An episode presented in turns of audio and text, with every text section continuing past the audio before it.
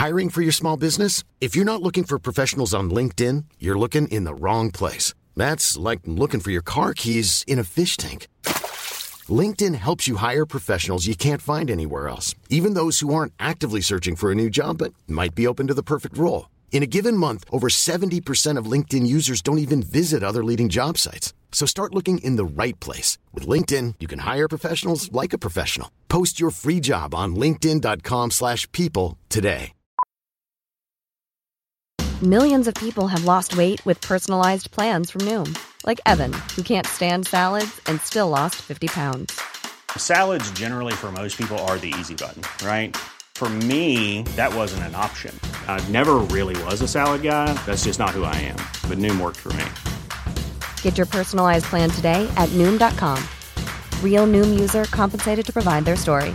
In four weeks, the typical Noom user can expect to lose one to two pounds per week. Individual results may vary.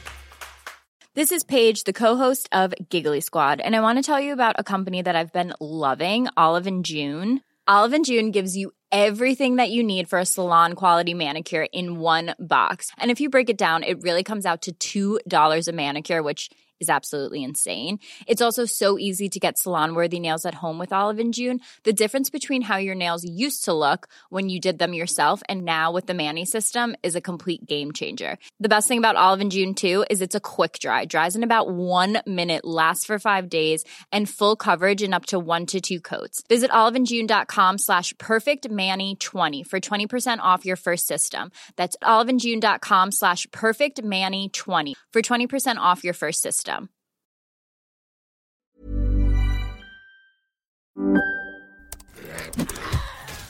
Wait, are you gaming? On a Chromebook? Yep. It's got a high res 120 Hz display, plus this killer RGB keyboard. And I can access thousands of games anytime, anywhere. Stop playing. What? Get out of here. Huh? Yeah, I want you to stop playing and get out of here so I can game on that Chromebook. Got it. Discover the ultimate cloud gaming machine, a new kind of Chromebook.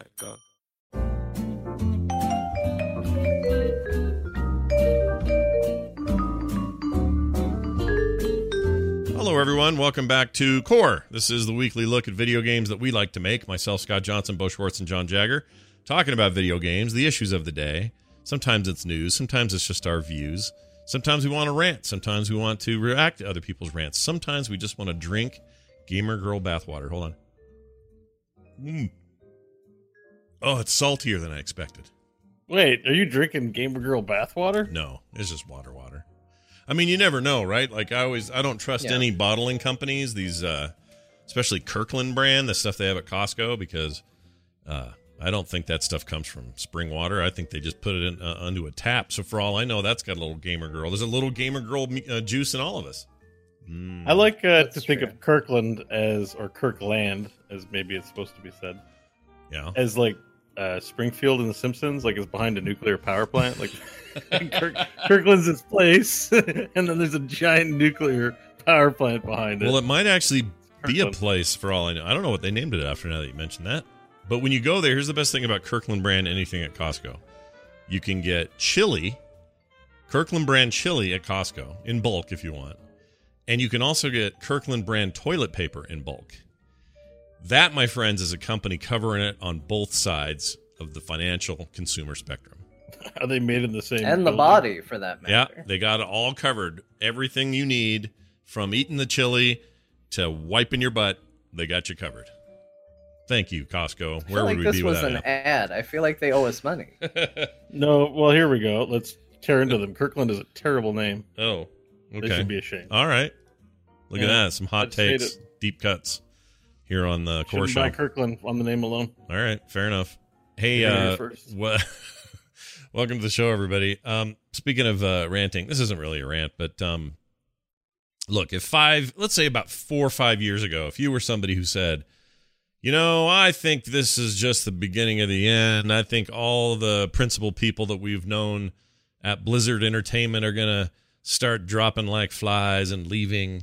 Uh, some of the veterans, maybe even the ultimate veterans, the founders of the company, somebody might have called you crazy and said, whatever, those guys will be here forever. Nobody's leaving. And then they started to leave. and it started with uh, Rob Pardo, who was kind of a big executive of the company uh, under some somewhat dubious, uh, dark uh, circumstances. Nobody really knows for sure, but off he went to do Bonfire Games, which still doesn't have a game, and uh, and then you had Chris Metzen decide to take an early retirement and take off, uh, arguably the most recognizable figurehead of the company, and then more recently here you got and there's lots of little ones in between. I don't want to I don't want to just skip over those, but lots of little developers, uh, smaller team heads, stuff like that. Ben Brode, that's not small, but you know Ben Brode is a big deal. But then you had uh, you had uh, Mike Morhaime, who sounds like John Jagger when he talks. It's been a great year. Uh, to what's it been a great year for there, John? Uh, we're really excited here at BlizzCon. Thanks everybody for coming out. Uh, it's been a fantastic year for Blizzard. Yeah. It always feels weird when I do a Mike Morhaime impression because I just sort of talk. Yeah, it's just your voice. It's not like when you do um the Deckard Cain or something where it's, you know, there's effort. This is just you talking. But that's how he sounds. It's been a great year for esports, everyone. But anyway, so uh he leaves, uh, or announces he's leaving, goes to BlizzCon, does his final goodbye, uh, stands awkwardly as we try to give him a tribute that he really couldn't see from the stage, and then he left. And then he's uh, he had an NDA that lifted in April, and then he could talk about stuff, and now he's off to do something else, and we don't know what that is. Could be game related for all we know. Uh, now we find out this week, since we last spoke to you fine folks at home, Frank Pearce, the third head of the founding triple-headed monster that started this company, is exiting the company. Hydra. Yes, the Hydra of Blizzard is leaving. 28 years uh, later, he's out. He's one of the co-founders of Blizzard Entertainment. He's now leaving the company. Uh, the announcement of Pearce's exit comes less than a year after Morhaime did. Uh, that was the other uh, guy. And uh, J. Allen Brack, executive producer of World of Warcraft, took over the position as president of Blizzard. He says this The time has come for me to step away from Blizzard and pass the torch to the next generation of leaders. Uh, he said in July, it was on the 19th. So what was that? Last Thursday. So it's been a, been about a week. He has served as chief of uh, chief development officer for Blizzard, which has run a division of uh, sorry, which has run as a division of Activision Blizzard. Uh, basically, he's the programmer guy in the in the early days, and he just kind of stayed and managed that, like all things engineering, all things back end services, servers, tech. Well, he was gone for a while though. Uh, wait, when he was Frank Pearce was? I Yeah, thought you're thinking. Quit quit in 2004 and rejoined the company in. Oh, this is that's Alan Adams. yeah, that's I Adham. That's different. That's the other guy. Okay. Which is weird because that guy leaves in 04 right at the crest of uh World of Warcraft's they were about to go, right? Things were about to pop. Yeah. And then Allen Adham, uh, technically the founder of the company, the guy that rallied Right. everyone together to start it, he takes off. And then he comes back in 2016 to do their um, incubator stuff, right? Like kind of oversee all the little projects and see what makes it to the surface and becomes games and that sort of thing. This weird, crazy irony now is that of the three founders, the one guy who seemed fishy in the mid aughts is back, and the other two that seemed like they were never going to go anywhere are gone. Yeah, but this has been a long time, right? Yeah. Oh, it's 28 years. I mean, years. how long are you supposed to stay with the company? I mean, 28 years. He even said in the post, he says, I've spent, I, I'm going to paraphrase here, but he's going to, he basically says, I've spent my entire adult life and working life at Blizzard. There was nothing else. I mean, they started this thing in his 20s, early 20s, on kind of a fluke, not really sure what else he was going to do. And then that's, this is all he's known. And so I think John's probably got a point. Like at some point, 28 years is probably enough, right? You're like, yeah, yeah. time to go. Yeah, why not? Yeah, I don't have. I actually, I don't see any real controversy in any of this. Uh, Look, I mean, we we all kind of have a tendency to put Blizzard up on a on a pedestal to some degree. Sure. Um, it's kind of bitten us uh, recently. The fact that we hold them to a bit of a higher standard than we hold most places, but you know, not to say uh, for a lot of people they go there and they say it's our dream job, and people are very excited about it. But at the end of the day, it is a job, uh, like a lot of us do or have done, and you know you you can you can grow tired of it you can grow tired of working Uh, you know like medicine. sometimes you just want to stay home and paint figurines with your kids that sounds all right Yeah, so uh It Yeah, begs the I- I- question, though. Oh, sorry. Go ahead, Bo. Uh, I just wanted to, Oh. to say, like, it just brings us to a point where, you know, I, I think 28 years is a long time, and I think it's not too surprising to see people go. But in a world where a lot of people are looking for Blizzard to do something, you know, these stories have a tendency to gain a little more traction as a as a negative when it might just be somebody deciding to move on. I agree. Bo, what were you gonna say? Well, as um, because we've talked about these things before. I guess you know, with Mike and Chris going, it's retreading some same territory. I'm kind of thinking, why don't they keep these guys on like Walt Disney? Like, like you don't have to work or do anything; just show up and I don't know, like the company you worked for. All Did they did they do like, that with what- Walt Disney? How did that work? I didn't know about that. I don't know how Walt Disney works, but you know, I think the way the company lore, as I perceive it to be, is that some of these founder guys have put a legacy behind them, but also have become important faces for the company, Hmm. right? Mhm. Like Stan Lee still showing up in Marvel films and stuff. I'm kind of like, why aren't they keeping them around and like just you know give them money and worship the ground they walk on and have them come out because the fans like it and they're the faces we know because oftentimes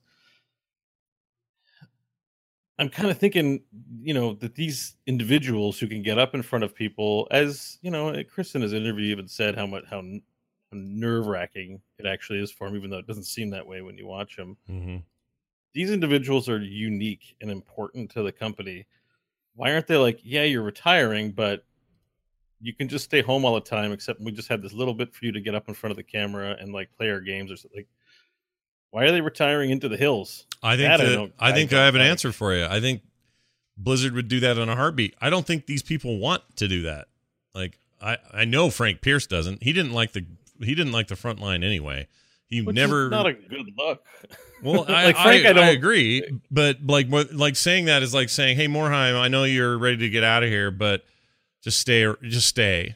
you know what I mean? Like, Well, I mean, he doesn't, have, he doesn't have to put in a 40 hour week. He literally just has to, I don't know, show up and just be Mike. Like, I, I- I don't- again, I, I know that companies work in specific ways, but at the same time, they, these were the visionaries that founded the very company, and they're tied up in the lore of Blizzard as a unique company separate from other companies yeah, and it saddens me to see the people that I feel like I've built relationships. Like again, I often think about Chris's recruitment video, Chris Metzen's recruitment video, and how impactful that was to me when I watched it, and how like passionate it is. And I'm like, why would you? Why would you? Would you not pay anything just to keep that that talent around? Like, there's a you know, there's a reason we pay actors a ton of money, even though arguably most of the labor is done by the crew and they're getting paid union wages or whatever, right? Like there's a reason we have these- these charismatic magnetic people associated with a company. I think it's telling that they're not being kept around for a company as unique and as the only company gaming company I can think of that has that stature of like the Disney of video games of like a high quality uh, for gameplay as well as for aesthetic. Why these people aren't being kept around? Even one of them, you know. And now that I mean, no, Frank's not really that kind of a magnet magnanimous personality. It still begs the question at this juncture. To. I, I mean, sure. think- they just, I just think they want to go do what they want to do. I like, I, it would be a curse otherwise. I think in their particular case, I agree with you 100 percent that from our perspective, these figureheads moving on is not a, a not a great look. It doesn't feel good. It feels like a big weird transition away from what we love. Like all of that stuff. I, I don't, I don't say that you're wrong about any of those feelings. Give, I give have him them. Morhaime Laboratories, a little side venture with a small budget. He can make his weird game. but I think he just I wants mean, out. well, for one thing, he might be going and doing something else. So there's one reason why he might not stick around is if all of a sudden he pops up in a couple years or a couple months with a video game company. That's why he's not a figurehead at Blizzard. But right. moreover, I think like you know you have to cultivate people as well as you know your company and your product and your business. And to say like, well, we're going to keep these guys around who aren't going to do anything, but they're good figureheads. You prevent anybody else from falling into that role, and it's it's comfortable because it's like, oh, well, we know them. but at a certain point, you have to let other people step into that. In Blizzard's case, you know, we are talking about the people who built and established this company. So it's not like there were people before them. But, you know, if you imagine a company where somebody came into prominence in a company that already existed, had somebody else not stepped back and let that person take that spotlight, you wouldn't have those people. Like you have to give other people a chance to step into the limelight and say, "Hey, I'm here." You can't just keep dredging out the same people forever and ever and ever and saying, "Well, all of you matter, but you don't matter as much as this guy." We pay him to just come out and wheel him out every BlizzCon to say, "Hey, BlizzCon," and then we wheel him in the back. Like you got to let Blizzard find the next Chris Metzen, and I admit those are massive, maybe impossible shoes to fill, but you got to try. You can't just say, "Oh, it can't be done. We're gonna we're gonna close the book hmm. on this I, forever." I don't. I don't think I'm saying they should exclude other people. Like I don't think. I think you can have both. Yeah, it's possible you could have both. I mean, I I felt like Brode was the upcoming Metzen Well, type. yeah, like the, the, the That's a the- great example, actually. Yeah. yeah, yeah. It's like the next generation left before the first generation. Uh little, little bit. Um, I mean, you're not you're not wrong about that, but I, the way I would look at it is from the perspective of the people who have actually left. They may just be sick of this. Like this, it's gotten so big and so crazy, and has been really since their first major successes, but then put into overdrive exponentially again when WoW was a hit, and it was all hands on deck, and it was be- they became the World of Warcraft company just to keep up with it. And I think at this stage, with all the spotlight, with the Activision stuff, with the, even some of the negativity right now, if I were them, I'd be going, yeah, 28 years is good. I think I'm good. I don't need to do this anymore. I got millions of dollars. They can't pay me enough to stick around. Why would they? This is the company I helped found. I'll leave it on my terms. Anything else will feel like a curse. You must stay. Invisible chains keep you at your desk, Well- Frank Pearce. You can't leave. That that's an assumption we're making, and it's likely to be the case. But I'm saying that's telling. Hmm. Like that's, that's what I'm saying is like it. Sh- I'm not saying it should be this one way. If not, this is a problem. I'm saying it's telling that the people who founded the company don't want to stick around. Yeah. I That that that, that the people who are currently taking over the company are like, yeah, see you later. Um, that they're not like, and I don't, we don't know what goes on behind closed doors. Right. But I'd have to imagine, dude, it's not the same without you. How can we keep you involved? I mean, you could say the same about Stan Lee at any point, like, God, I'm sick of comics. But he kept his toe in there and did it. They kept him around. I'm sure he didn't work that much. I don't know much about Stan Lee either, but he was around. And I'm saying Blizzard is a company of that stature. I, I think of it in terms of Disney or Marvel, but in the gaming space. Mhm. And I find it very, I find it, I find it not a good sign I will agree with that might you. just- I might just be making a big deal out of nothing because everything ever like John, when you're saying, you know, it's a normal part of a company. I agree. Mhm. I agree, but it's not a normal company we're talking about. I, I think so- I agree with you. I think uh, uh, I don't necessarily agree about what you know whether they should be made to stick around or anything. And you're not really saying that, but what I what I do agree with is it doesn't matter why they're leaving or when they're leaving. It feels feels bad. I'll just speak from my perspective. It feels bad to me to see them all leaving in and around the time that things are uh, a little scrutiny filled for the company. Like it's to me, it's like a little bit of their bailing, and I got a good example. It's like Yeah. when Jon Stewart left The Daily Show. yeah, He left at a time where we were getting to a really interesting political place where a lot of people were like, "But we want to hear your commentary, your thoughts on this. Like, like where is this voice going to be in this in what we're going into?" Mhm. And I think there were a lot of people that were like, "Oh my gosh, this is what does this mean that he's leaving at this time?" And I, I think in that case, it was probably just a you know he felt it was time. He wanted to do other things. He it had run its course, no matter how interesting things were about to get. Um, it was done. But I think people, as a response to that, have a tendency to go, "Oh my gosh, look at what you're leaving us with." And I think there's an element of that to Blizzard because we are in a place where we're like hey, I've never really felt this way about this particular company before. It seems to be going in a weird sort of direction. They're making some strange decisions I don't really understand. They seem to be, I don't know, kind of shifting philosophy in a weird way. And then you see people leave and you go, well, what the hell is going on? yeah. I mean, if you look at, the, I like the Stewart example. Jon Stewart announced his retirement from the show, leaving the show before Trump announced his presidency run in 2015. And what that tells me is sometimes stuff just has really ugly timing to it, you know? And by ugly, I mean unfortunate timing because he would have been. I mean, just imagine. I, hey, by the way, no offense, because Trevor Noah's kind of killing it. He's really good at what he does.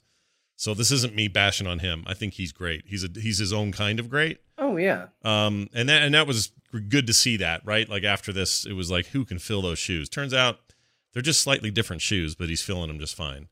Um, and Stewart would tell you that himself. But but but seeing him leave right before it would have been field day for him. Like the if this was the mid two thousands, it would be the greatest time of Jon Stewart's career. He would have loved this, and we would have loved listening to his satire and his take and his rip and his rant. It would have been really, really great. But he decided to leave before he even knew what was coming. And I He's agree. Working five days a week. Right. And I agree with you. It was 15 years, too. It was a long time, 99 to Yeah. I'm not suggesting again that Mike or Frank work five days a week anymore. Like it's Right. you know what I mean? Like again, like I just think that beast is a little different.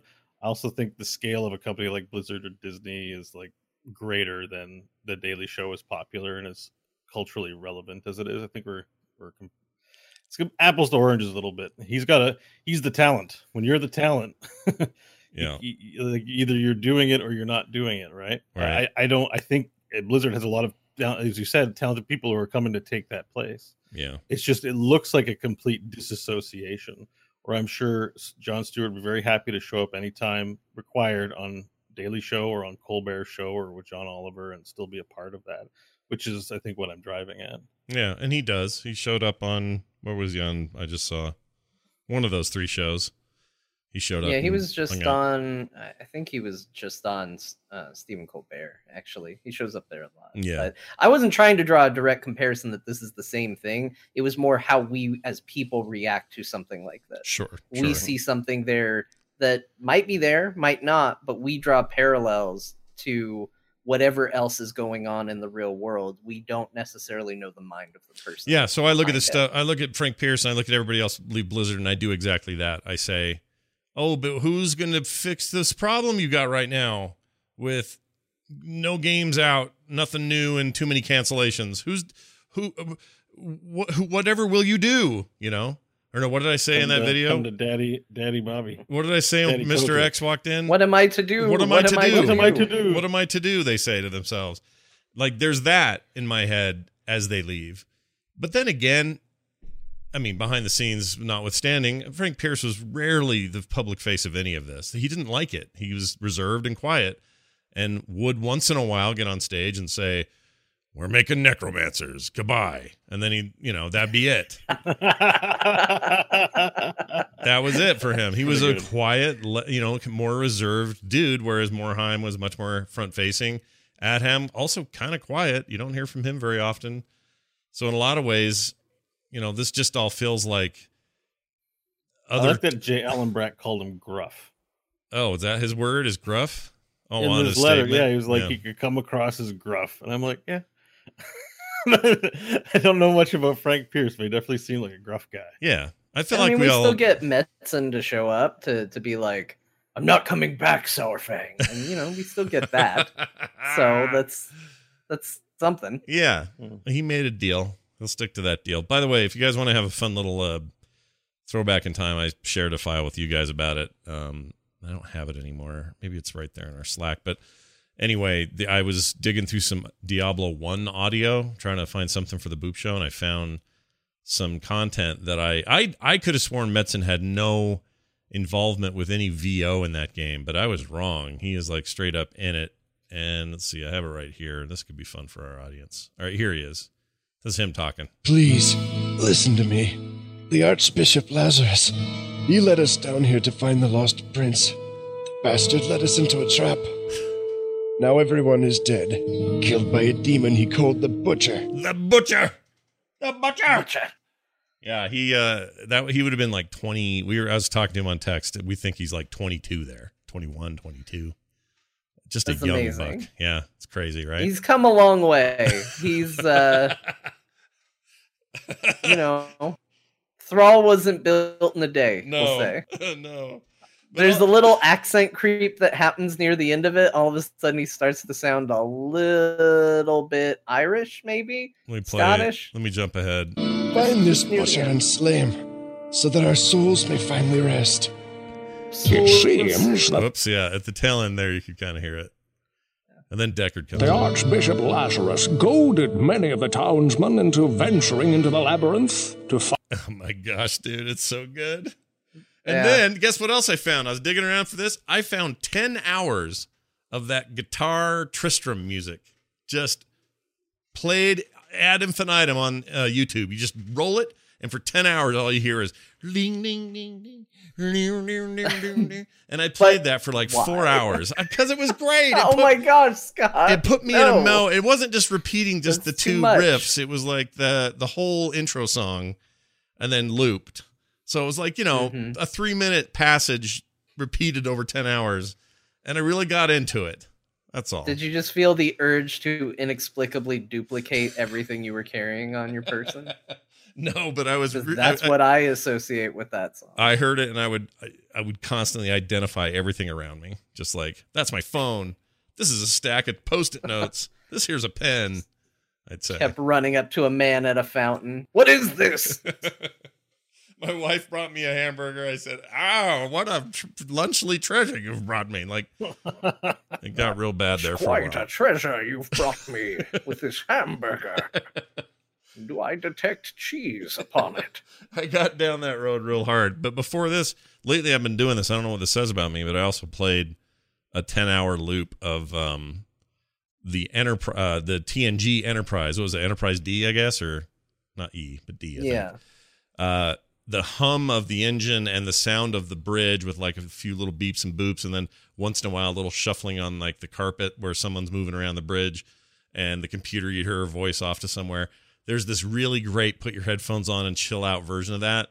There's no music. It's just this ambient TNG Enterprise D bridge noise. Ten hours of it. It's great. Isn't that ASMR what you just did? I mean, maybe. I don't get all tingly and have like a no. brain gasm or whatever it is people No. get.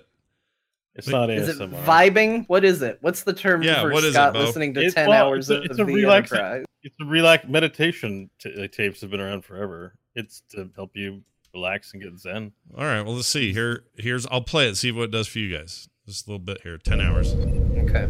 Hear that? It's just a lot of, you know, you expect people to go, Wesley, get off the bridge, you piece of shit. that never happens, but it's uh, I just had that going all day. I was more productive. I got everything needed done getting done. It was just this chill lose myself into the I like this beep that's going on right now. It's like someone making a baked potato on the bridge. they don't ever cut to the microwave, but there it is. I heard it. Yeah, I guess so. I don't know, but I I uh, got on a real kick with that, and apparently, you can do like uh, even if you just do like Forts to Ensign Jagger. if you if you do Forts 10 to Ensign Jagger. if, if you do Yeah, oh you guys ahead. having a full thing go ahead you're you're Where's coming my potato, Ensign Jagger? I, I, I put it on in, sir. Uh, I had to wait for the bridge to clear. They don't like it when you Report to the bridge on the bridge. immediately Wow. for disciplinary action. wow that's awesome Oh, yes, yes, sir. it's really good Next RPG campaign setting, Star Trek. Clearly, we got Oh, it. look what I found okay so I just did a search for 10 hours in uh, YouTube just to see what else there was Uh-huh. And it's showing me stuff it thinks I want. Like there's the there's just the ambient engine noise from engineering. If you don't want the bridge, uh, for ten hours you can get ten hour Diablo, ten hours of uh, something called Crab Rave. I found Ten hours once- of Barclay in the holodeck is what that is. The only 10 hours video I had on for a while was 10 hours of the Expanse intro on loop. Shut up, really? Yeah, and I was listening to it at work. It's that intro music. Oh, it's just beautiful. Do you get tingly in your head and have an ASMR? Super good. Wait, that sounded like Halo. I was yeah, hearing- it's not quite it, but it's Ten close. hours of Halo probably exists. You could probably find Yeah. that. Now this one, I just found one called Cityscape of Mars, Base Alpha One, ambient space music, sci-fi future world. I could sit and listen to this for days. days. In fact, I'm gonna. I didn't know this was in here. It's pretty Oh, good. Yeah, and they're showing I like like this stuff. They're Yeah. showing like CGI landscapes on Mars and cityscapes up close, and the Mars cliffs and bluffs way off in the distance. And What about uh, 10 hours of people clipping their nails? let's see if it's in here. Clip nails. Oh, why not? Or 10 hours of barbershop. Ooh. Uh, here you go. Get the right employees, you might experience. I that. found ASMR tapping with paperclip nails. No, not ASMR. Well, that's what it's, I'm just saying what this is called. All right, how about this? Uh, 50 hours, uh, sorry, 50 plus triggers over three hours, no talking of ear cleaning, massage, tapping, peeing, sorry, peeling. And sorry. I want 10 hours play, of play the peeing one. Uh, 10 wanna hours hear of peeing, please. Let's see where I want to play this. Okay, let's see what this sounds like. It's just long with no talking. All right, here we go. Here we go. All right, let's see if this does anything for anybody. It sounds like a broken record. Okay, Can't hear anything yet. you guys don't hear anything? What the hell is that sound? Okay, hold on. Okay, I hate it. I don't want anything to do with it. I hate it. That's Yeah, like that's- dragging a kid across ice. I, Wait, wait. I don't know what You're- that was. You're looking for like environmental soothing zen noises, like rain on a spring day and stuff. But the whole ASMR thing's screwing up. Yeah, I guess so. search it. They're blowing that. I really like like thunder, man. Give me some thunder. Yeah. Yeah, I ran into thunder. that this morning. I woke up and it was there was thunder outside. I did not want to get out of bed. My Yeah. favorite way to sleep, my grandmother, she had a carport and she kept her couch. We didn't park a car under the carport. She had a couch and tables and chairs and plants. And when it rained, I'd love to sleep on the couch. Oh, And the rain would be like a foot away from my head. I could smell the rain and I could hear shh. And I just sleep outside. I, in fact, one morning I woke up and the postman woke me up because he had to deliver to the door and walk past. I just opened my eyes. There's the sleepy guy postman. on the couch. And I went, hey, man. And I went back to sleep. this must mean that uh, YouTube has a 10 hour limit because there's all of this stuff is at 10 hours. Like there's a thunderstorm like the one yeah, you're describing. Yeah, I think maybe that's true. Yeah. Do you remember when YouTube had a limit of like five minutes? Oh, yeah. or I even remember- less. oh, it was, geez. it might have even been less than that. Storm coming in. A little bit of a storm. Got to watch out. See, this Um, is good. Yeah, it is good. I Oh, could listen to that uh, all night. wi- winds howling. Winds howling. Okay, hold on. Winds Geralt. howling. Ten No, no, hours but of Geralt.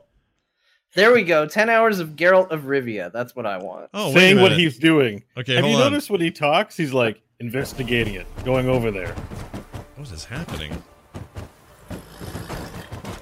Okay, this is called Winds Howling. but it's not what's happening. All right, That's sorry. like a I'm cat gonna locked in a broom closet. I'm gonna send this to you guys. I'm putting it in chat or in uh, Discord so you can see it. I don't know what to make of that. I'll put it over here so the chat can see it. Um, it's just uh, it's Geralt stuck in a canoe. it's just Geralt of Rivia stuck in a canoe as the canoe gyrates around him, and him standing there all stalwart, looking at Roach. Oh, Well, and then now he he's switches the sitting. now he's. How do you get the. How do you get the boat on the ground Oh, like that? boat Yeah. left. He's still there though. I don't know how any of this is possible, except for that game is clearly glitchy in ways that still delight the senses.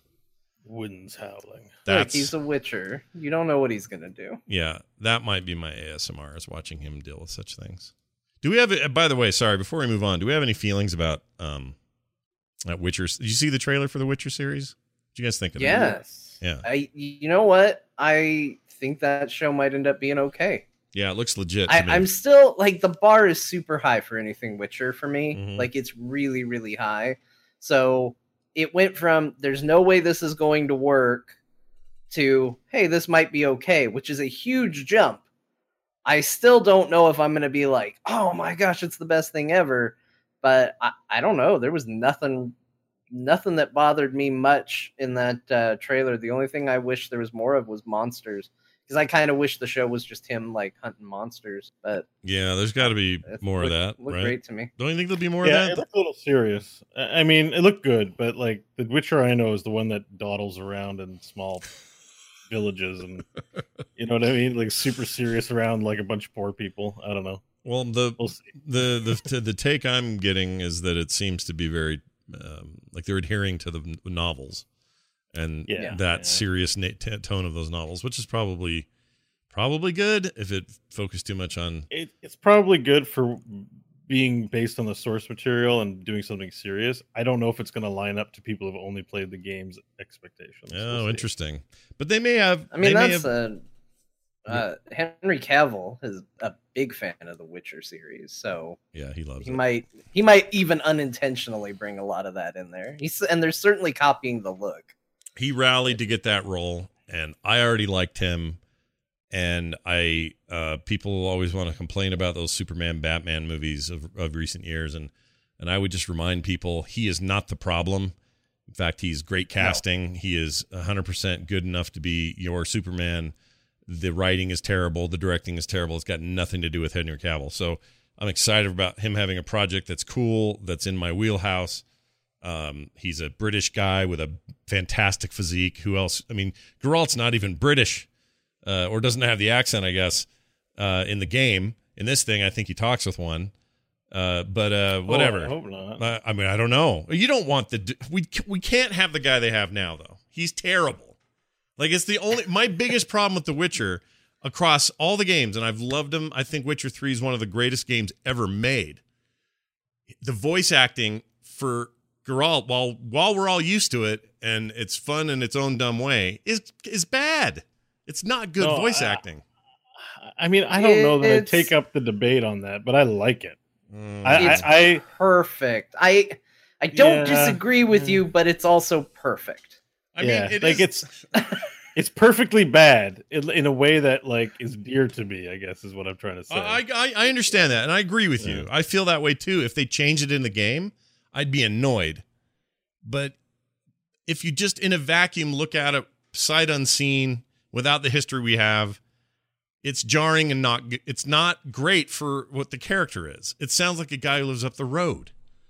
He's supposed to be emotional, like uh, Mr. Mooncat says. He's supposed to be emotionally stunted, based on what I understand of the Witcher lore, at least in the game. Yeah.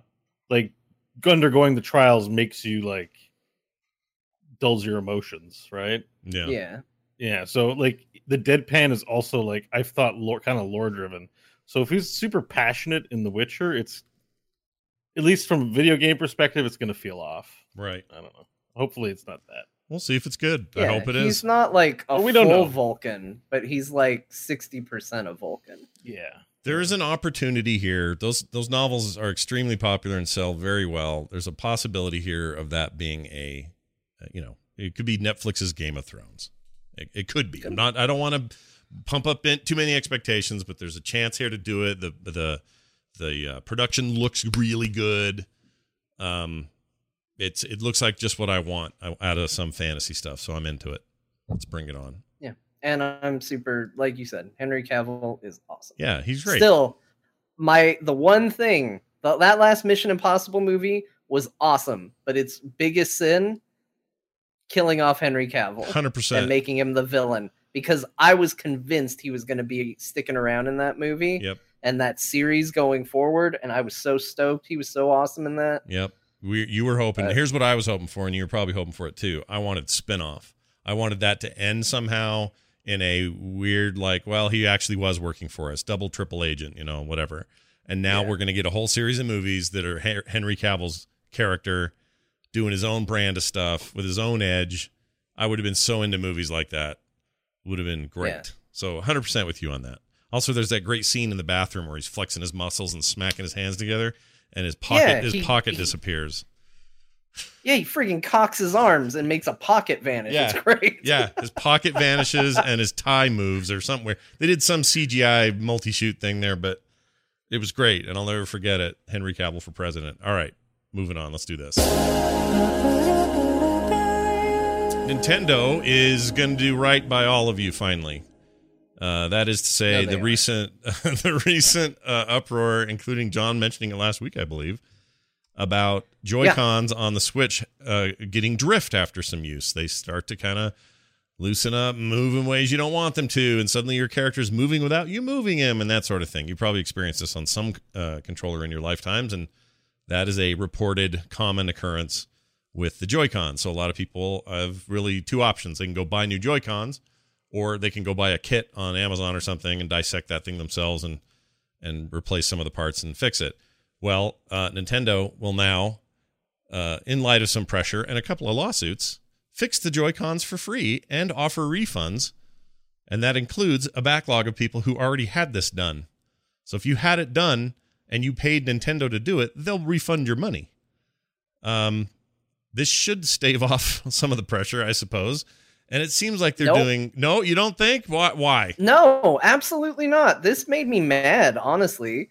Like, yes, this is Nintendo doing the bare minimum to get by after people threaten to sue them. But uh, here's the problem: you're about to put out a portable device that just switch the the Joy Cons isn't an option for. Mm. Those sticks are permanently attached. If the Switch Lite suffers from the same problem, you have just spent $200 on something that now is going to be permanently broken. And in addition to that, they didn't say anything about, well, we're going to fix it for the Switch Lite.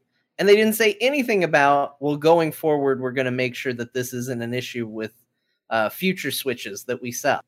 Um, they recently talked about we're updating the model of the Nintendo Switch to have a better battery. The the core model is Mhm. going to have a better battery in it. Mhm. Would have been a great opportunity for them to say, "Hey, we're going to do something different with the stick so this doesn't become a problem." So saying that they're going to repair it for free or give you a refund if you had to repair it is absolutely the bare minimum and as somebody who doesn't own a Switch is still keeping me hesitant to buy one because it's a hassle I don't want to go through. It's nice of them to do, but you know what I would prefer? The sticks to not break. Well, uh, yes, I'm 100% with you, but okay, so this isn't that unusual for almost every product ever made. Something's janky with it in the first iteration. Uh, the company's faced with a decision. What do we do? Do we uh, do we do free replacements? Do we do a recall? Like if it's a car manufacturer, do we recall it because all of these glove boxes open when they're not supposed to, or whatever? Um, there's always something like that with with stuff like this, especially when you do your first run. Uh, in this case, what I see happening is the normal thing. They're saying, all right, yep, this is a problem. So we're going to pay for it. We're going to fix it and we're going to replace it. And the new stuff will be better for reasons X, Y, and Z. Now, they haven't said that, right? Yeah, they haven't said the new sticks are going to solve the problem. But I. I guess I have to think they need to, or this is going to cost them way too much money and bad PR. So this is and and also there's some history for this. Every time they've done an iteration on a portable device, I'll just say the DS Lite as the example, everything got more solid state and more rugged from the first iteration, which was janky, plasticky, and fell apart a lot. Uh, so they've already got a history of kind of doing that. So I'm not I'm not full I'm not prepared to say that this is a nothing move, uh, but I understand your frustration, especially as someone who is like on the fence and would like to buy it. Yeah. What they need to do is get out ahead of this and say, "Oh, and by the way, our revised home version and the light version are both uh re we've re-engineered the sticks." Uh, uh, That's all they have to say. And I think that'd be enough for it. people to trust it, you know? Yeah.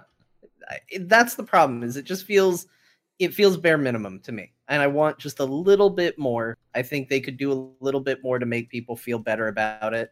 And maybe they will. We're still a ways away from the Switch Lite. Hopefully something comes out about the sticks there. Obviously if this is a news story and they're issuing refunds, they're going to get asked about it all the way leading up to the launch. So I, I'm hopeful that something will come of it, but it is frustrating right now to have a case where it's something that needs to be addressed and they're just like, well, we'll replace it. Plus you got Okay, but what does that do for me if I'm going to get a Switch Lite, you know? Well, here's the thing: adult use versus like kids use is is a big part of this. Um, the the the big complaints are coming from people who really bang that thing around, and it should stand up to more rigor than than it's currently getting. I'm not I'm not excusing it, but like I don't have this problem. None of the other adult only usage cases that I know of have this problem.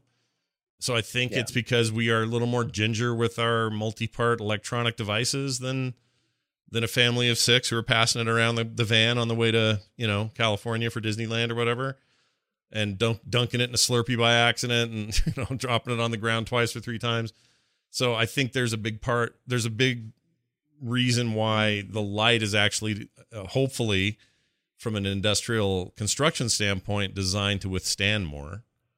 Um, I mean, I say all of this purely out of just, well, of course they will because they have to. But you're right. I don't really have that much assurance that they will. I guess. Um, I, I don't know. I think you make a good point, but the adults only use of the Switch is what I'm talking about. Adults only Switch. Adults only. Come in, put your Switch Joy Cons in the bowl. Um, all right, let's talk about barefooted Overwatch characters. Uh, Bo, they got a new character. Overwatch's new hero. His name is Sigma. For Sigma! Uh, is now playable on test servers. Much needed addition to the game, says this article. Sigma is a tank that uses gravity, uh, gra- sorry, gravitech, gravitic technology to deal damage and create barriers. His only or his own dangerous experiences have given him a serious psychological damage, and now the terrorist organization Talon employs Sigma as a weapon. He's also not wearing any shoes. So that's Well, what's thing. great about Sigma is that if you play as him, you don't really have to look at it. that's true. Yeah, You that never see it. actually, yep. Yep, you're right.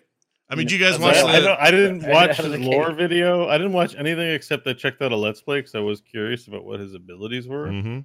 Uh, oh, and it turns out he's 62 years old. Yeah, Um, and his kit looks pretty cool. Yeah. I dig it. you should uh, watch the lore video. It's actually kind of scary. Like it wigged me out, to be honest. It's got some crazy sound effect stuff going on. It just it's just it's an insane person that they're trying to. The other thing I know about him, So- I guess, is he's Dutch and that he floats so that he's a flying Dutchman. oh, I get it. I like that. Boom. There's the. uh, I think I think uh, the fact that he's not wearing shoes is important. It's an, I think it's an important part of his look. there's a there's some memes going around where people are putting Crocs on him and stuff like that. Because I think it's awful. So do not, do Put they like shoes on him. What's wrong with being barefoot? It's the we literally talked about this last week with RoboCop and his stupid one man hand. This is the Yeah, exact that's same thing, except now it's two dopey feet sticking out the bottom. But it's, You that's give me this like super cool big armored guy, and then they're like, but sticking out the bottom, two spindly little feet. It just It's- looks dumb. I hate it. It looks But so it's, it's meant to look dumb because he's just escaped the asylum and he hasn't had time to put his shoes on. that is the he idea. had time to put on his 90 pounds of armor. he's he's Well, bigger than the- a semi. He's well, like, that- yeah, I that's just don't the have time for the shoes though. That's the aesthetic the look is supposed to convey, not that that's literally he woke up that way. that is what they're saying. That's their explanation. They're and saying I, I like I dig it. They- I honestly yeah. like I like barefoot Sigma. This is pretty good. Blizzard's Especially answer. because I- kind of nasty looking anyways. Right, like right. he is. Yeah. Okay, you know what will get me to accept this? Mm. This is the only way. And if they do this, honestly, I will never complain about it again if this is true. All right. If I shoot him in the foot, does it do headshot damage? Ah. of course not. then I hate it. Congratulations. It's the only part that's not armored. I mean, It should do extra damage you to his feet. I'm not going to convince you to not like it. Either you like something or you don't. It's uh, very subjective. I think he's cool. But I, if we get another tracer deal out of this, or everyone's outraged because of some bare feet, then Yeah. that's when I'll have an opinion. Well, some people I are don't into know. it. I think this is this is No, Quin- this of is course there's some people into it. This is probably aimed at those people, Scott. maybe Quentin Tarantino is stoked about this turn of events. I'm pretty sure they didn't in this ca- aim this character for to foot fetishists. no, I'm I don't pretty think so they- either. I don't think so either. They're like, I think they like did. Mike Morhaime and Frank Pearce. Listen, I know you're retired, but we just want to consult with you on our newest character, Sigma. Yeah. Should he have shoes? They're like, no, we've been trying for years. Orcs don't have we shoes. need to get We- we need to get the feet people on board. It's- yeah, by this- the way, like, don't orcs like? Aren't there a lot of Warcraft races that go barefoot? Oh yeah, all the time. trolls. Yeah, Trolls trolls. Like don't um, Dr- uh, Draenei, uh, their boots actually don't. I Well, they got cover the hooves. They have hooves. Yeah, yeah. Same with And- Taurens. Taurens have that. He doesn't have hooves. That's the key difference. That's there. their feet. it's it's what they stand on. yeah. I don't look. I'm just saying. I don't there's have. a, A, there's a Draenei bias on this panel now. I, I look. I don't have a problem with what they said, which is this has this has the um uh what's uh, what's the word we just said it where uh he has the look of someone who just escaped and that's okay i think that's cool I just think he's supposed to look disturbing, but in a cartoon friendly way. Because if they really wanted to make him disturbing, he'd be wearing somebody's guts all over him. But this is Overwatch. It's not the case. that's true So they gotta, they gotta. So their level of disturbing is he doesn't have shoes. on. right yeah, I mean, think of all the like bullet casings he's got to step on. That hurts. It's horrifying. a bunch of legos The only He's like, Overwatch hero bullet shells are all defeated by no, Legos. Bastion. He's Mhm. like Bastion again with the bullet casings. You know I'm barefoot. yep they're hot He's they're like, pokey yeah so here's what we're gonna do I don't. We're gonna play this know. game. We're gonna play this character at some point, and we're gonna really enjoy him because apparently he's a very fun tank, and that's all I need. So f- say we, but I don't think John's gonna be playing. maybe not John. Maybe Bo and I'll play it. Uh, maybe it'll, maybe he'll solo it. I don't know, but he'll he'll be. f- I think John would really like. um What's her face? Mm. Bob. Bob girl. Oh, uh, uh, what's her name? Uh, F- I don't know. Frida. Jaina. Jaina. Jaina. like Jaina. That's a- she looks like Overwatch Jaina. This is literally, you know. uh, what's her name? Chat room. I forgot her name. It's like uh, Abernathy or something. Are you talking about Brigitte? No, it's the it's the Oh. cowboy Well, girl. Bob. Bob, do something. Yeah. that Oh one. Oh, yeah, Oh, her Ash, Ash. Ash, Is, is it Ash? Ash. Yeah. Yeah. Ash with an Yeah, A. she seems great. Yeah. She seems fun. Because- Like, there's cool characters in Overwatch. I will give them that. Yeah. It's a giant cosplay game. Of course, the characters are cool. It's there to make people dress up like them, want to buy them outfits, and write about what relationships Oh, they're I in. see what John's That's what the doing. game's purpose is. So, Mm. of worried course, about the characters are good. Hmm.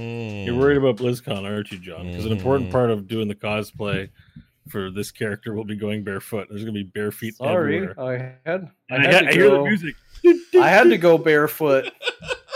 There's a fungus outbreak at BlizzCon this year because of all the friggin' Sigma cosplayers walking around with their 62 year old moldy cheese Yeah. feet. Change change your name to Smegma, not S- Sigma. That's actually grosser than I meant it to be. But yeah, uh, uh, I'm not looking forward to that either. Not looking forward to the barefoot That'll be a cosplay. skin, the smegma skin. Yeah, not into it. Anyway, uh, that's a thing. People are into it. If you are interested in said thing, maybe check it out. Okay, we're going to do a quick discussion about the games we're playing right now. So I did a weird thing. I ended up dipping back into Pillars of Eternity 2. And I think I was just gunning for a computer RPG, you know, Baldur's Gate style thing, which once in a while I just sort of want. And um, I thought about firing up Divinity 2 again, and I didn't do it because I feel like I played the hell out of that, and I just wanted a, a different, I wanted a change of scenery. And um, because I was having trouble, excuse me, with the Pathfinder game and uh, a bug I ran into, I was just sort of feeling stale on that. So I fired up Pillars of Eternity 2 and found out in the process that that game now supports a turn-based mode, which they didn't have before. Usually it's Baldur's Gate style where you pause and you kind of tell people what to do if you want to, or they can kind of act on their own. And then they, you know, roll dice and do their thing and, and it plays out. Then you hit pause again if you want to change stuff up. You're all familiar with that, but this has that still, or you can play the game in full turn-based mode, which it plays a lot more like a tactical. Well, it plays more like Divinity, to be honest. Um, and I really like it, like a lot. I think that game's great, and I'm gonna keep playing that. Uh, I want to check it out. I got it and I installed it, Mhm. and I got into that intro where they're telling you, they're kind of summarizing what happened in the previous game. Mhm. And then the thing that happened to me is I went, Oh, this all sounds good. This sounds interesting. And they're like, Do you remember what happened? And I'm like, No, I don't. I wasn't there. I'm starting with number two. Yeah. And uh, so I got through that intro part and I said, Okay, well, I guess I'm going to go play Pillars of Eternity 1. So I quit, uninstalled oh. that, started trying to get into that, and then wound up playing neither. Yeah. So I think I need to just bite the bullet and dive into Pillars of Eternity 2. Did you ever play the first one, Scott? I did, Am I I- okay to just jump into two? I did like it, or I did play it. I did like it. I think it's a lot more stiff and not as good as two in lots of different ways. The the graphics engine had a big overhaul. The voice acting was sparse in the first one, and in this one, it's all over the place. Plus, it's the critical role people, so you're just recognizing these voices left and right. It's great. you run into a little pig man and it's freaking Liam O'Brien and you're like, whoa, what the hell's that about? So there's a lot of lot of cool reasons to like that. Um, it I think the story has a better pace to it. I like the combat better, and like I said, this turn-based mode is super cool, and a, just a really nice addition to it. And it came later, I don't know when, but some some update in the last year, uh, they introduced that, and it's very very good. So I would say you would be safe doing that. Plus, when you choose all those options at the beginning, um, some of them I remembered and some I didn't. So it's one of those RPGs where you can kind of cater that and say, "Oh yeah, I do remember that guy," and then you'll get some story that assumes you know this stuff and it'll tell you things. But if you don't know one, you say, "Remind me, I've I'm rusty" or whatever, and then she'll fill you in. Uh, uh, the lady at the thing, but then you got to reconstruct yourself, and you either pull in an old save with your old character, or you just start over with a new guy and do all the new stuff you want because you're going to be reconstituted back on the planet or back on the in the in the uh, in the mortal realm. So it, they give you the perfect stage to just start there and not worry about one. I guess is what I'm saying. You don't have to play one to enjoy it, in my opinion. Okay. It's really good though. I'll, I'll dive back in. I'm craving a game like that right now. So Same. I'll probably be in there soon. Same. I was that. That's the thing. I was for whatever reason I just had an itch for it, and I'm like, I have I have 50 of these. What's good to? What should I? I mean, I could even play Baldur's Gate again. Like, what do I want to do?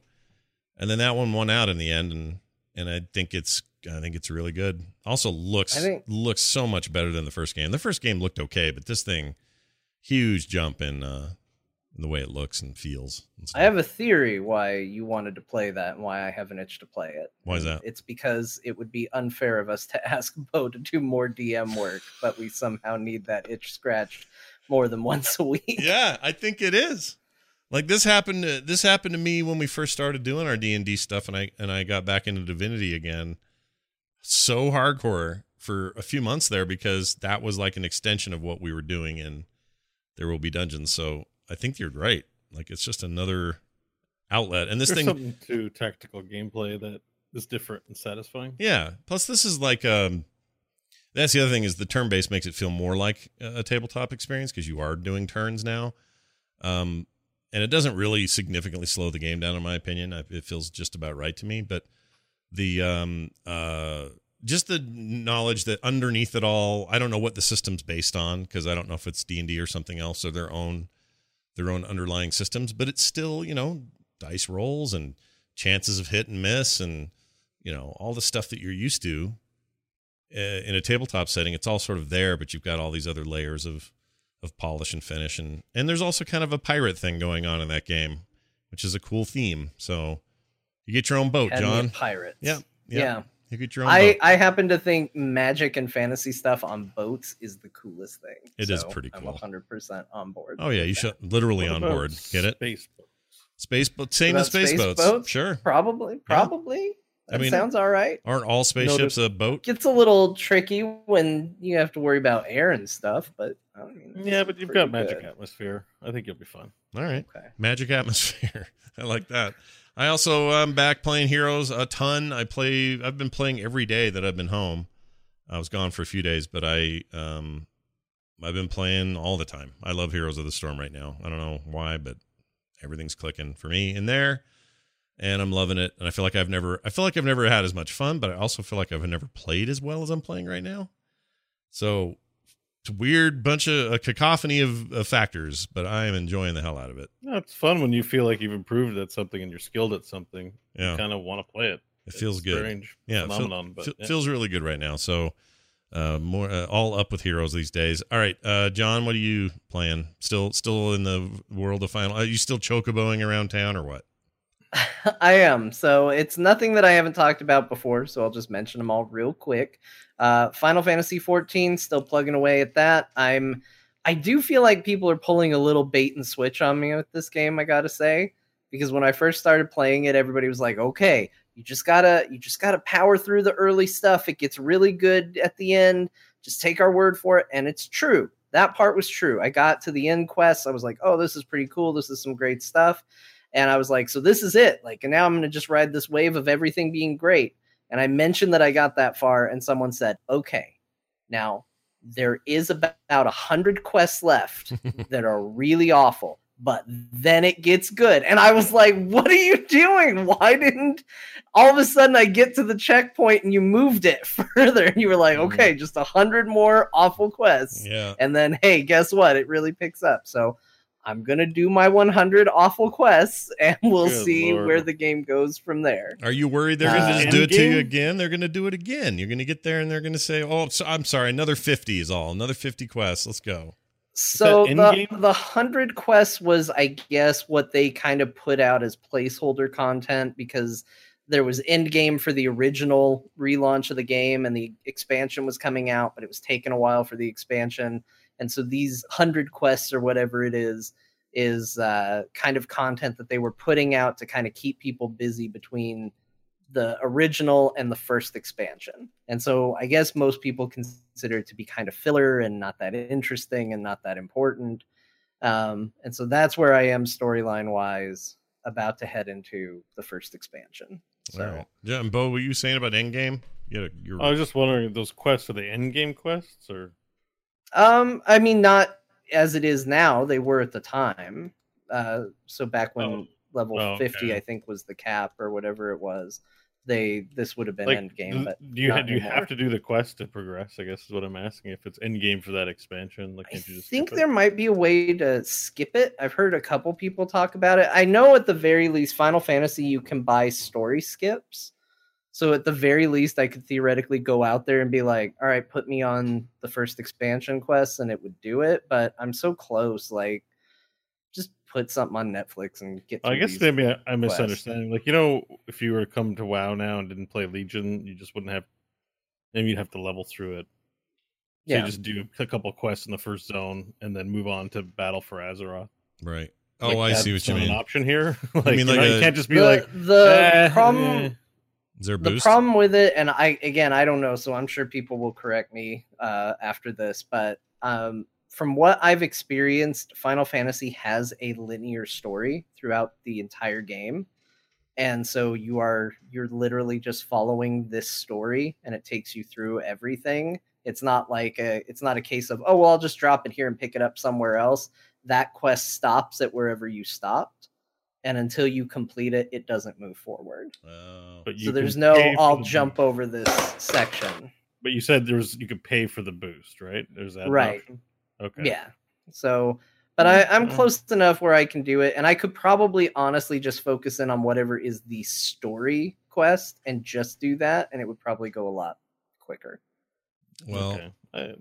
Interesting. I still find myself interested in this game because of all the talk you and Kyle and others are are saying about it. I just can't decide if I want to dive in that deep. I mean, how many hours are we looking at? yeah. To What'd you get say? from put- zero to, to end game, how many hours are we looking at? yeah.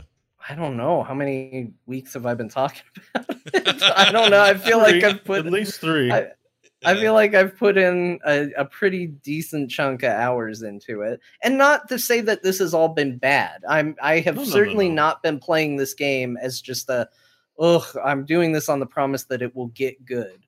But there have been moments, but it, it's definitely a game that WoW learned a lesson very early on to kind of respect the flow of time and all of that. Like if they wanted you to go do a quest in an area, they'd probably give you three or four quests to go do in that area so you could work on all of them at the same time. This game does not do that. This game will send you to a place and then you'll come back and turn it in and they will send you right back to that same place that you were just at to go do something else there now. And uh, that stuff can get a little tedious, but there is still some really cool story beats and ideas and, and concepts playing around in there. Well, may the may the world find happiness in the game so, you found. so like 80 hours, maybe. Yeah. 120? Bo's looking just from raw ass numbers. Yeah, eighty. Oh, I don't Yeah, you're doing it God's ca- work by playing it for the rest of us who can now look at it and be like, yeah, it's too much time. Yeah.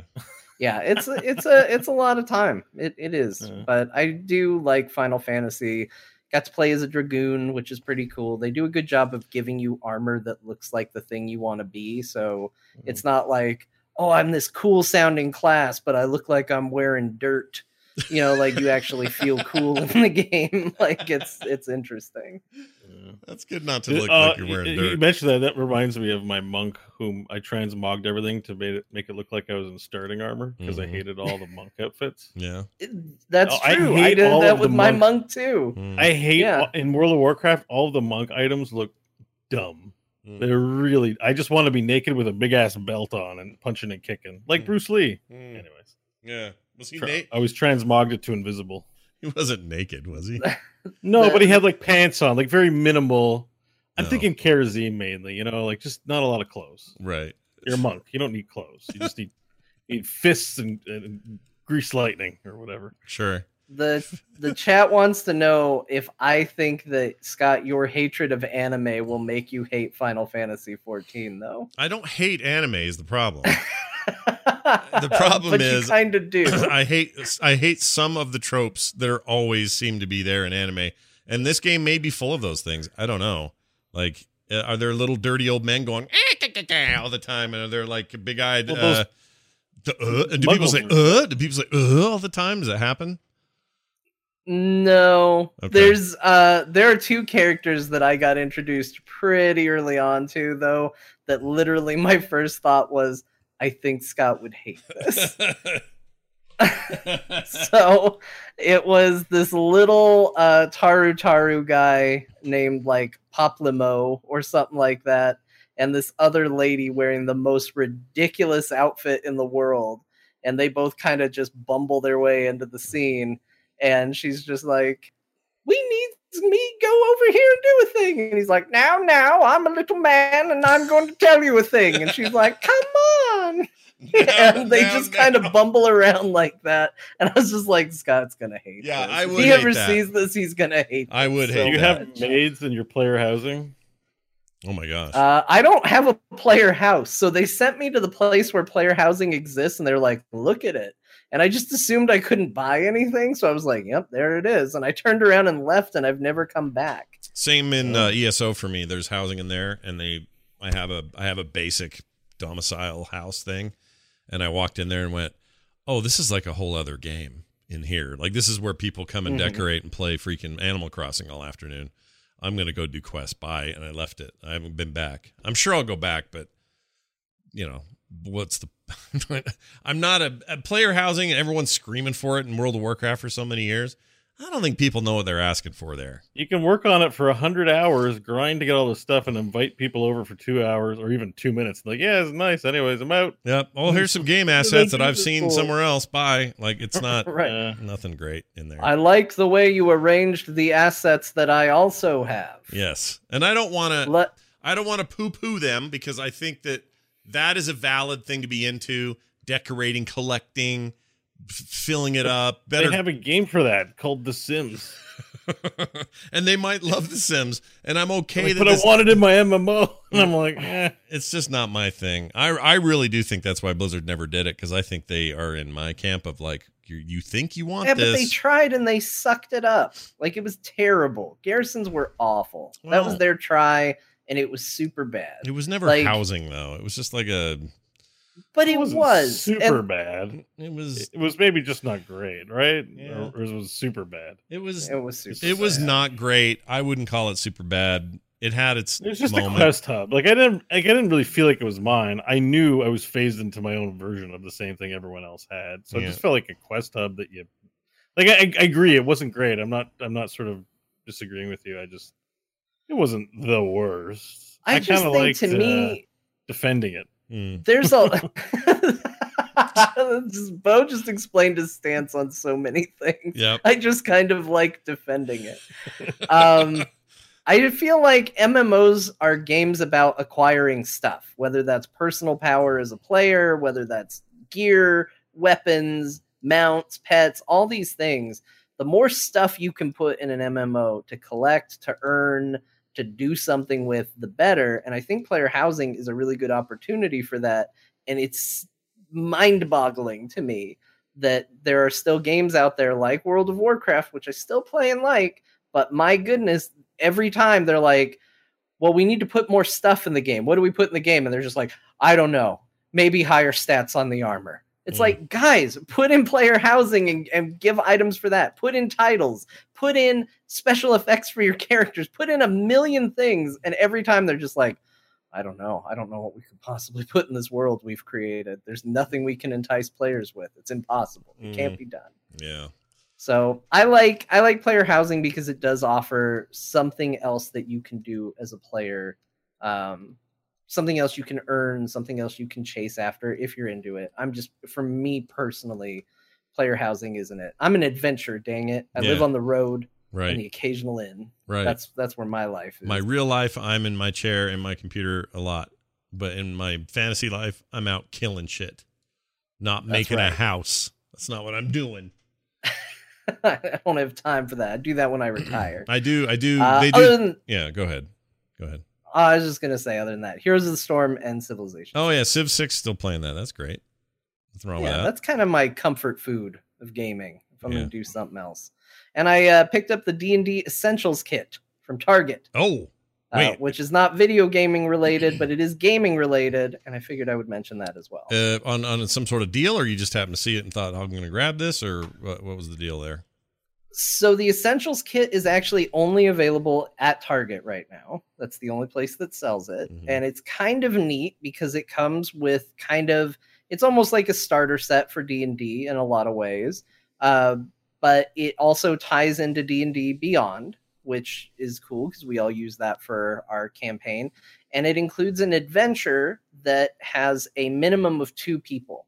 So a DM, one player, and then it uses a thing called the sidekick system to kind of let the DM simulate allies for that player if you're just going to do a one-on-one session. And it's kind of a neat way for let's say you have somebody that might be interested in playing the game and kind of wants to dip their toe into it.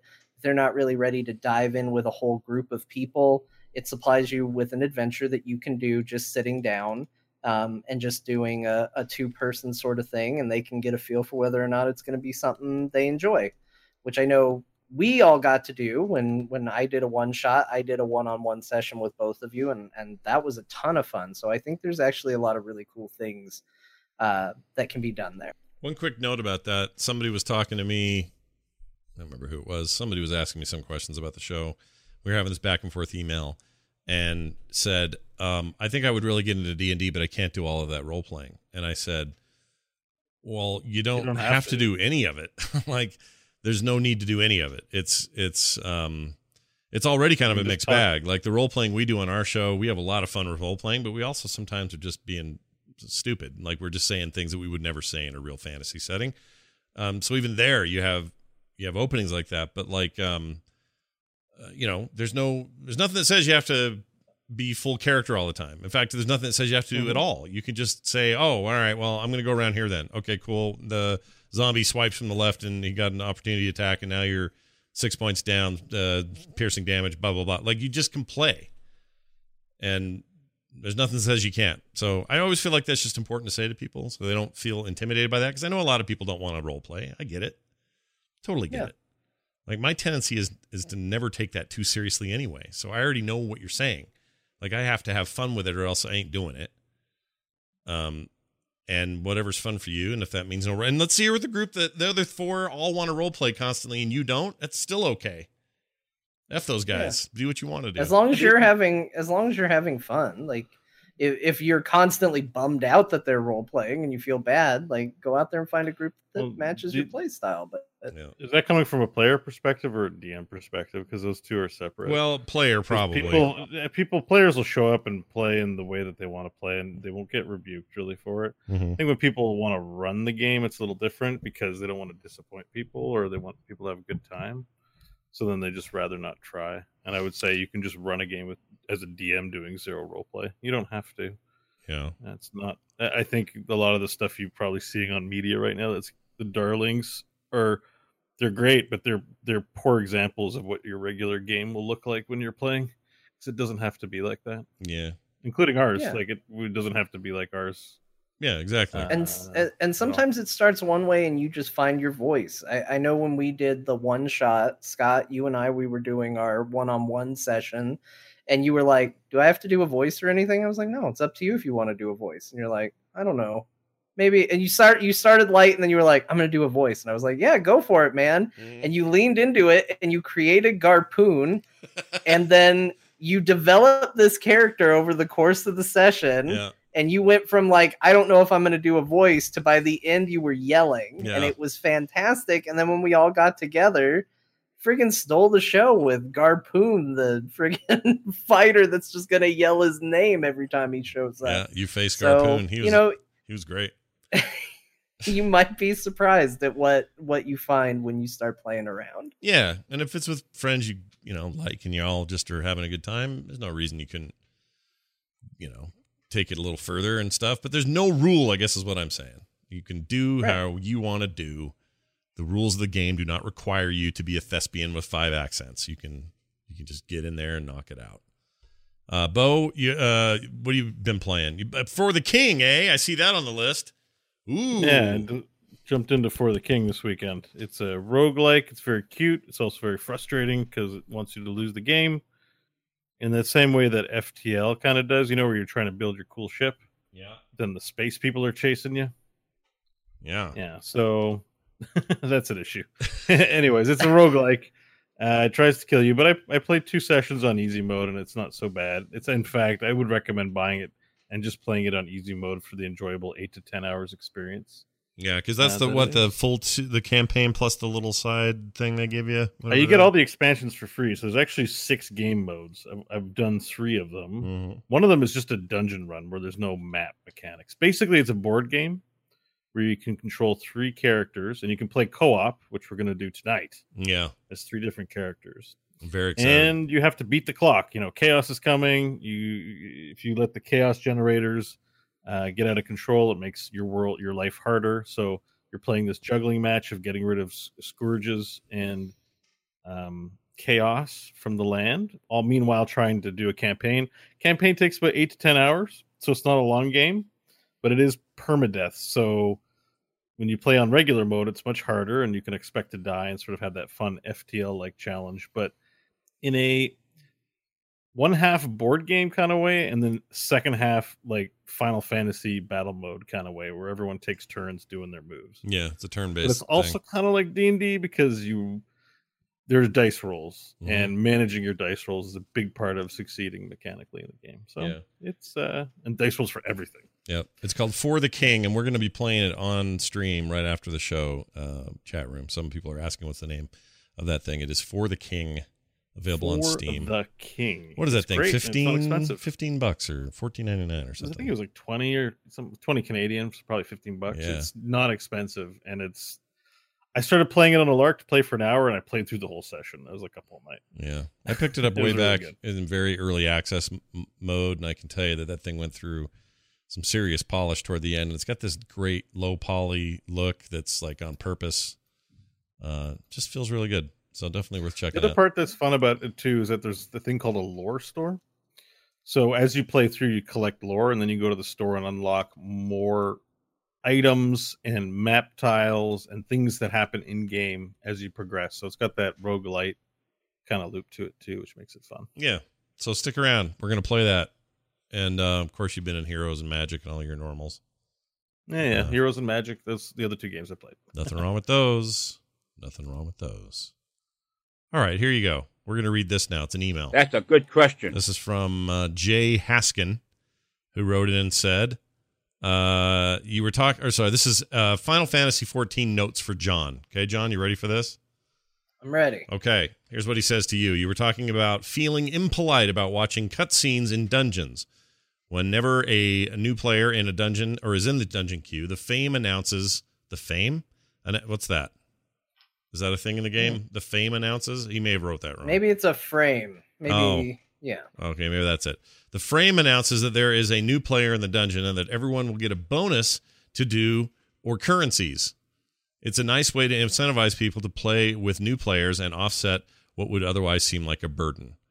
So I don't totally understand his point, but it sounds like they're incentivized to be nice to you or to wait or to Yeah, so when I when I got to the end of the main story, there's a series of two bigger scale dungeons that you run. And basically people go there and they farm them for XP and uh, a currency that I can't remember the name of, but we'll just call it currency for the for the moment. All right. Because I was new and I had never done it before, uh, they were being guaranteed uh, 200 additional of that currency, of which I think the reward was probably, or, I don't know, 300, 400, 500, something like that. Mhm. So it's not a, it's not a ignorable amount or something like that for me being there, but it did mean that they had to watch the cutscenes. Uh, I did try to skip them. I tried to be nice, but apparently in those in particular, even I get locked out. They wanted to remove pressure from people like me feeling like they had to skip them. So if there's a new player, they become unskippable. So they were they were forced to watch them because I was there, and uh, as a result, they got extra currency for me being there too. So it kind of you know it's kind of like a, oh we're bummed about this one thing, but we're excited about another thing, and that community so far has been really great. I did something incredibly stupid in those dungeons. Uh, I didn't click a thing that I was supposed to click, so they all progressed, and I had to run back halfway through the dungeon to click a thing, and then try and catch back up to them, and then I got lost. And Oh. eventually, it just said they're starting to fight a boss. Do you want to teleport to it? And I was like, "Yes, please," because I don't know where I am Oh man. and uh, so it was and nobody cared i told them and i was like i'm so sorry and they're like oh no problem just catch up when you can and that was it so it Hold was on, fine. that game has an ability to if the thing fight starts and you're not there, it'll teleport you in there. That's pretty cool. yeah Also, that's I mean, why would you ever go anywhere? Just wait for everyone else to I go mean, do their thing. that happens in World of Warcraft too. Yeah, but if your bl- teammate falls behind, you can just kick them, and then auto LFD will just put a new one in. Oh well, yeah, but in this case, it Where asks, you are. it lets John stay in. It lets him keep going. Oh, Whereas WoW would kick Yeah. you out. You'd be booted. yeah, but for the other four players, it, they don't care. Yeah. Are they are these friends you're playing with like AIE peeps or stuff or or no? Just no randos? these are just total total randos Huh. That's cool. yeah i've i've done two really dumb things that was the first one the other one is when you're in a dungeon you do fill up this bar called the limit break uh, Mhm. meter hmm It's a concept that's been in a lot of Final Fantasy games.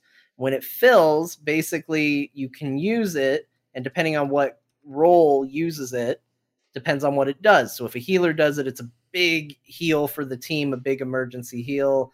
Uh, I don't know exactly what it does when the tank does it, and if it's DPS, it does a crazy amount of DPS. Mm. Uh, but I used it on trash because I did not know it was shared with my team. I thought it was shared and that was just for me. I thought that was my own little limit break bar and I wasted it on trash that we were going to kill uh, and a slight misclick. And they went, Really? Wow. I just wrote back. I was like, Okay, I didn't know that was shared. That was my mistake. Yeah. I'm sorry. I'm new. I don't know what I'm doing. And that's when they explained it to me and uh, said, "No, it's no big deal. Here's how it works. Here's when you typically want to use it. Here's what we're going to do on this final boss because we're going to do it a little different than you might expect." Yeah. That was it. Yeah. So they've they've all been very cool and very understanding as I do a bunch of uh, new newbie stuff. Sounds like a good community. I'm I'm heartened to hear that that they're I don't know. It's just better than I would have. I don't know. I, I'm just so used to, you know, wow toxicity, uh, for various reasons. That when I hear that there's some nice MMO community out there that's not chewing you out for stuff like that, I don't know. It's kind of nice. I like that. Uh, All right. Well, there's that. Uh, thanks for your email there, Jay. You can send us emails by going to the website, frogpants.com slash core, or you can leave us voicemails at 801 471 0462. That's going to do it for the show. Like I said, after this, we're going to head on in there and play For the King, which I've been looking forward to very much. Uh, I think this is going Oh, the to be. king. We've been talking about doing this for a Oh. long time, too. So There's we're- no voice acting in this game, so we all have to do voice acting. Yeah, we have to Oh, we have to sweet. role play. Yeah. Okay. It's all Yeah. role play. Just to read the little dialogues, I think we should do that. Yeah, as long as everyone's okay with a little role play, we'll be fine. Uh, but anyway, that's coming up here shortly. We're going to be playing that for who knows how long, so stick around, be a part of that.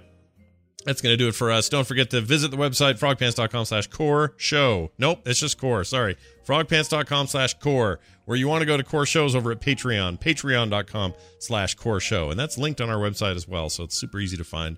And a great way to support the show. I was just told this morning that I have to Get John to conjure up a new Dear Martha letter. That's right. You get your own Dear Martha letter in the mail. Like in the mail, a letter. Uh, they're amazing. It's just one of the levels available to you at patreon.com slash core show. Plenty more happening over there, so do check that out.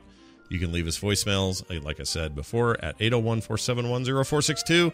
Find us on Twitter at Bo Schwartz, at John underscore Jagger, and at Scott Johnson. The show as at Core Pod. That's going to do it for us. For me, for John, for Bo. We'll see you next time.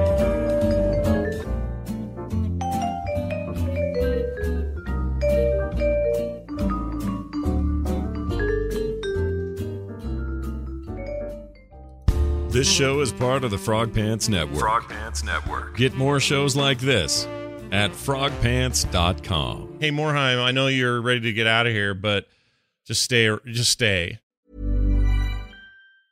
Hey, it's Danny Pellegrino from Everything Iconic. Ready to upgrade your style game without blowing your budget? Check out Quince. They've got all the good stuff, shirts and polos, activewear and fine leather goods, all at 50 to 80% less than other high-end brands. And the best part? They're all about safe, ethical and responsible manufacturing. Get that luxury vibe without the luxury price tag. Hit up quince.com slash upgrade for free shipping and 365 day returns on your next order. That's quince.com slash upgrade. Hi, I'm Daniel, founder of Pretty Litter. Did you know cats tend to hide symptoms of sickness and pain? I learned this the hard way after losing my cat, Gingy. So I created Pretty Litter, a health monitoring litter that helps detect early signs of illness by changing colors, saving you money and potentially your cat's life. Pretty Litter is veterinarian developed, and it's the easiest way to keep tabs on your fur baby's health right at home. Go to prettylitter.com and use code ACAST for 20% off your first order and a free cat toy. Terms and conditions apply. See site for details.